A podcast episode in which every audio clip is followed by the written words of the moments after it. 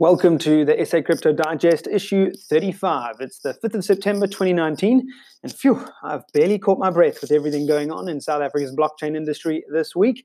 New exchanges, exchange fees getting slashed, big international exchanges all converging in Cape Town, famed economist Dawie Roodt on the same stage as Fluffy Pony, and then there's all the international news. So here's the headlines you need to know. P.S. I hope that I see you at Crypto Fest in Cape Town on Saturday. I'll be your MC, so be nice. Now, this week's newsletter is proudly sponsored by Africa Tech. Tickets are free if you go to sacrypto.coza. You can click on the link on the sidebar, look for Africa Tech, click on that, it'll take you to a link where you can register for a free ticket. South African crypto exchange wars.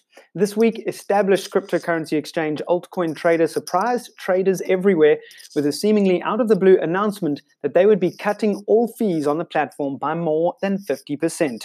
The company said their new fees would be 0.375% per trade, down from the previous fee of 0.8%. In talking with CEO Richard D'Souza, we were told that this 50% reduction included all other fees as well, but we are still waiting for confirmation of this on some of the crypto withdrawal fees. The move puts Altcoin Trader at second on the list by way of cheapest places to trade crypto in South Africa, right behind VALR, followed by CoinDirect, then OVEX and Ice Cubed, with Luno in last place, depending on trade size. But still, of course, lead, uh, Luno lead the way by a country mile in terms of liquidity. Meanwhile, we have yet another player. And just when you thought the space couldn't get more crowded, we find ourselves with yet another exchange. Announcing themselves on the scene this week were a company named Numi. The sponsored article on Times Live reveals the CEO is Teboho Busa, who, according to LinkedIn, is a crypto enthusiast, trader, and investor. But that's about all we know. According to the article, the exchange is set to launch on 16 September, with trading commencing on 21 September.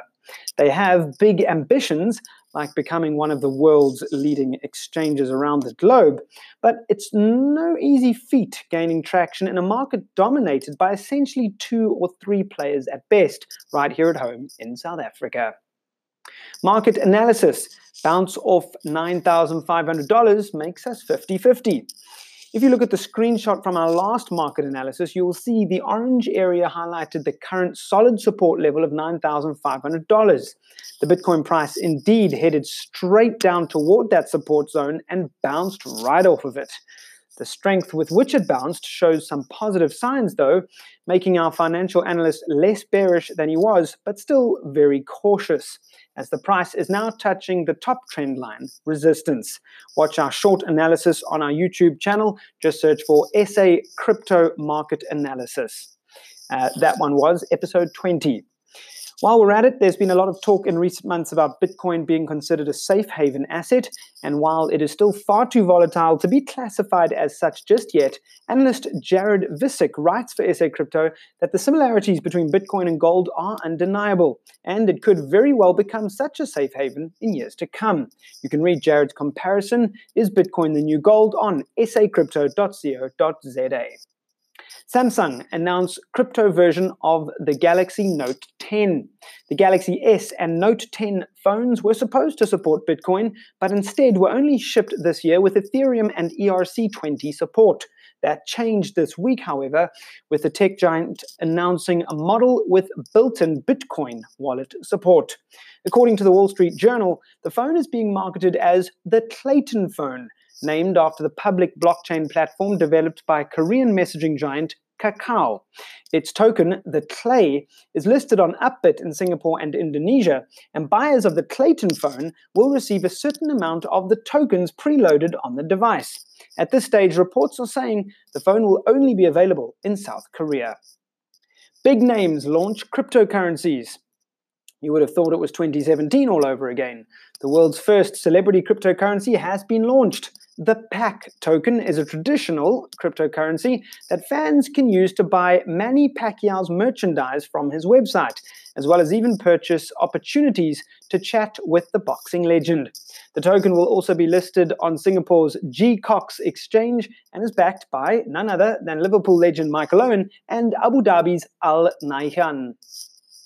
Pocket Rocket Pacquiao isn't the only one stimulating crypto interest again, with singer Jason Derulo and tennis legend Caroline Wozniacki all planning cryptocurrencies in coming months, while one of the world's biggest music industries, K-pop, is also in the early stages of its own token. Traditional economists and Fluffy Pony on stage together. Last Thursday evening saw an incredible group of thinkers come together in Sandton to discuss the future of the South African economy, especially in light of the fast approaching fintech revolution. Renowned economist Dawie Roodt shared remarkable insights into the true value of money, while Monero's Fluffy Pony shared his love for South Africa as the reason for not wanting to sit, uh, set up shop anywhere else.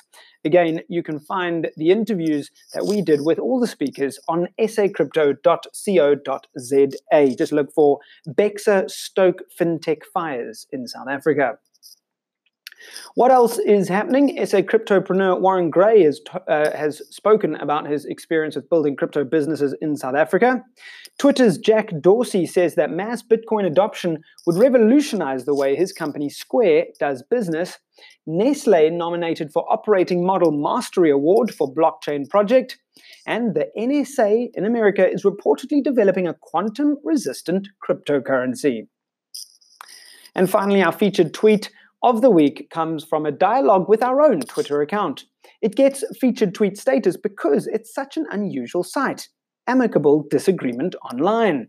We were live tweeting the Bexa event in Sandton on Thursday night, and Fluffy Pony retweeted one of the quotes we made of his. This was challenged by popular crypto commentator Ari David Paul, which led to an apology from our social media team due to the way Fluffy Pony's quote was compressed. This apology led to a kind response from Ari, which we thought was worth being featured tweet because of how rare such gracious interactions are on Twitter these days. Ari responded by saying this. That's a nice response, but I didn't mean my criticism to be a terribly serious one. It was meant as a friendly, debate style response, nothing antagonistic. And that's it for this week. That's what you need to know in blockchain this week. If you have any feedback, we'd love to hear from you. Please simply reply to the email by uh, hitting us up at info at sacrypto.co.za with your thoughts. And we really mean it when we say we love hearing from you. And of course, if you have a question of the week for Graham's market analysis, then go ahead and email info at sacrypto.co.za as well. You have a great weekend this weekend, and we hope to see you in Cape Town on Saturday. We'll chat to you again next week. From myself, James, and the SA Crypto team, it's goodbye.